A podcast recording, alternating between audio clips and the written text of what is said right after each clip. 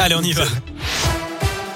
Et à la une, cette interpellation après une tentative de meurtre le week-end dernier devant un bar d'une zone industrielle au sud de Mâcon. Un homme gravement touché à la gorge par un coup de couteau.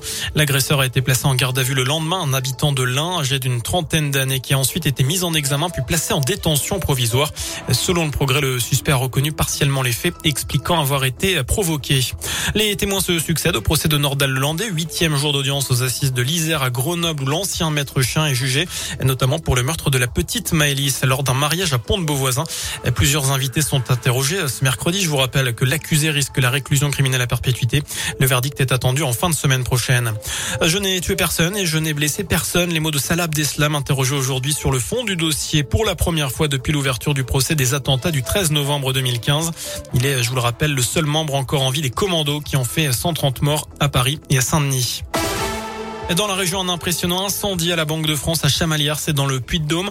Les pompiers ont été mobilisés ce matin peu après 10 heures sur un feu touchant un des bâtiments du site auvergnat.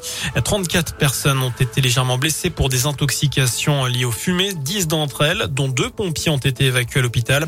L'incendie est parti du laboratoire de design de billets. Il est désormais circonscrit. Le convoi des libertés s'était lancé ce matin de Nice, direction Paris, puis Bruxelles, en passant par différentes villes de France. Le convoi emprunte les routes secondaires et devrait faire étape à Lyon demain soir puis repartir vendredi matin à l'intérieur des antivax et des antipasses. Mais dans les revendications, on trouve aussi le pouvoir d'achat et le prix des carburants. À ce sujet, justement, ce coup de pouce à la pompe, le PDG de Total annonce aujourd'hui une baisse de 5 euros pour un plein de 50 litres, soit 10 centimes de moins par litre.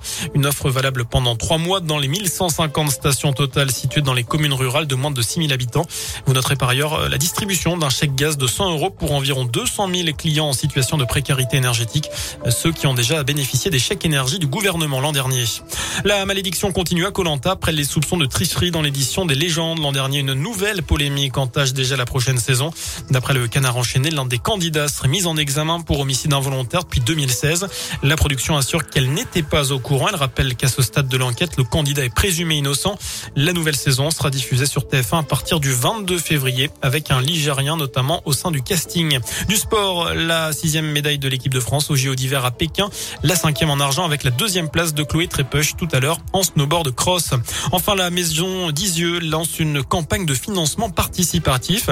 Il s'agit de récolter des fonds pour terminer la réalisation d'un court métrage d'animation qui devrait sortir au printemps. Un film d'animation réalisé à partir de rouleaux de dessin fait par les enfants de la colonie d'Isieux en 1943. Avant donc la rafle du 6 avril 1944 qui a conduit à la déportation de 44 enfants et de 7 éducateurs. Pour finaliser le court métrage, il manque 30 000 euros, d'où cet appel aux dons. Plus d'infos sur radioscoop.com. Excellente fin de journée. Merci beaucoup.